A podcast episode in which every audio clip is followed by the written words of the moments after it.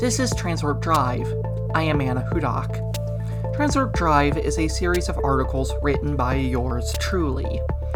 This is the audio version of those for those who prefer to listen rather than read. If you prefer to read, though, check the show notes for a link to the article on either Revue or Substack. Thank you for listening, and I hope you enjoy. Today's reading comes from the Substack article, My History with Science Fiction. Enjoy. It just occurred to me recently that I have never discussed my history of science fiction and what it is I enjoy about the genre. It seems like a big oversight to me, so let me address it here and now, and let you get to know me a bit better. So, let us start with the two biggest science fiction franchises and my thoughts on them.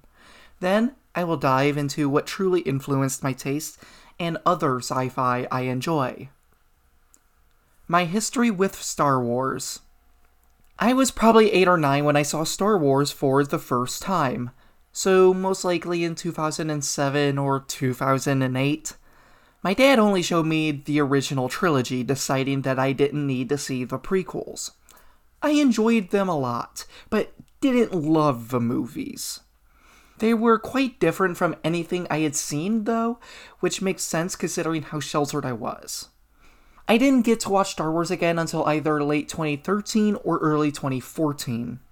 This time, my sisters watched with me, and we saw the prequels, which I was mixed on. My mind was wrapped up in Star Wars now, especially since very soon after, the announcement of a new Star Wars film came out. I knew what a big deal Star Wars was, and now I had the chance to see one myself in theaters. As exciting as it was to live through the event of having a new Star Wars film come out and getting to see it in theaters, it just didn't live up to the hype for me. Personally, I found the sequel trilogy to be too derivative of the original trilogy. The trilogy was also disjointed, there didn't seem to be a plan for it. I just didn't enjoy it. The films just didn't leave any lasting impact on me. I did love Rogue One though. It's the only Star Wars film I own and is one of my favorite sci fi movies. I also enjoyed Solo, though nowhere close to as much as I enjoyed Rogue One. Now, I have had experiences with Star Wars outside of the movies, having played some of the video games and read some of the books. I even own some of the books and games. I really enjoy all the Battlefront games, and I've had fun with The Force Unleashed and Fallen Order. I own every book in the Fate of the Jedi series. In addition, I have read Aftermath and Lost Stars. I remember liking one of them and disliking the other, but I don't remember which. I will be honest, I never fell in love with the franchise. I never advanced past the stage of being a casual fan, and at this point, I just don't care. It's just not for me. The main reason why I never truly fell in love with the series is hard to pin down. The one answer that keeps playing in my head is that it's too fantasy for me. Star Wars is a fantasy story with science fiction elements. Now, I'm not totally against fantasy and science fiction being mixed, but I prefer for such a story to be a science fiction story with fantasy elements. The best example I can come up with is the Xenoblade Chronicles games. I love the worlds presented in them, and I'm a bit of a lorehead for the series. For me, that's the perfect example for what I'm looking for when science fiction and fantasy mix. It feels like science fiction, but also has some fantasy elements as well. Star Wars feels like fantasy, but with spaceships. My history with Star Trek. When I was a child, my uncle had Star Trek The Next Generation playing all the time when we were over at our grandparents' house. I was a child, so I didn't understand much, nor do I remember much. I do remember Worf and Geordi, though I didn't know their names. To be honest, I didn't even know the name of the show. That was my first interaction with Star Trek. Now, fast forward a decade or more when I'm in high school. Dad shows the family the movie Galaxy Quest. I don't remember much of my thoughts when I first saw it, apart from finding it funny and liking it. It wasn't long, probably just a day or two, before Dad showed us The Wrath of Khan. This was my true entry into Star Trek, and I was hooked. We shortly after watched The Search for Spock, The Voyage Home, and finally a group of some of the best episodes from the original series. I was loving what I was watching, and over time, I watched the rest of the original series movies. It wasn't until 2020 or 2021, don't remember which year, that I started digging in more deeply into the Star Trek universe. I watched every movie and started watching through all the shows. I still have a long way to go, but Deep Space Nine is definitely my favorite. I have dabbled with some of the video games and read a few of the books. None of those really captured me though, but I will try more games and read more books. I've also been listening to a lot of a podcast called Soy Trek, which is excellent and has helped me to get more into the franchise. I definitely recommend it if you're a Star Trek fan. Star Trek is quickly becoming one of my favorite franchises in all media, and easily the science fiction franchise I talk about the most. My biggest influences and tastes for science fiction. My first true taste of science fiction came as a young child.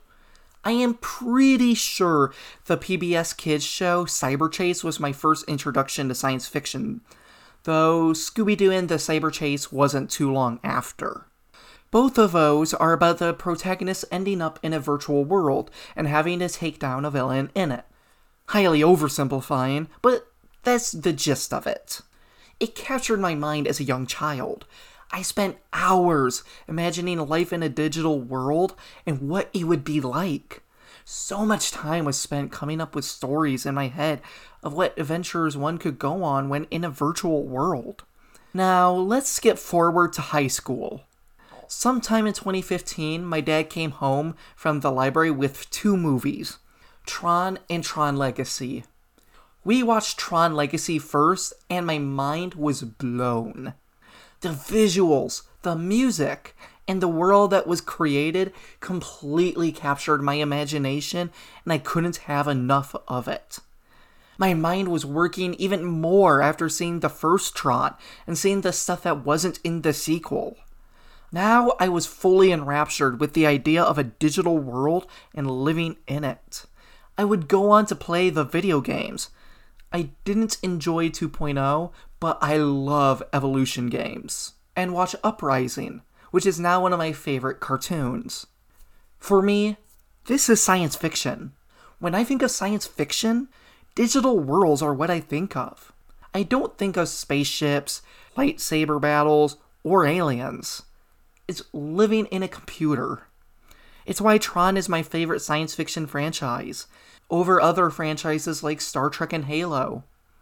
Tron and similar stories are what has captured my imagination more than anything in this genre. Those are the types of stories that made me truly love sci fi more than anything else.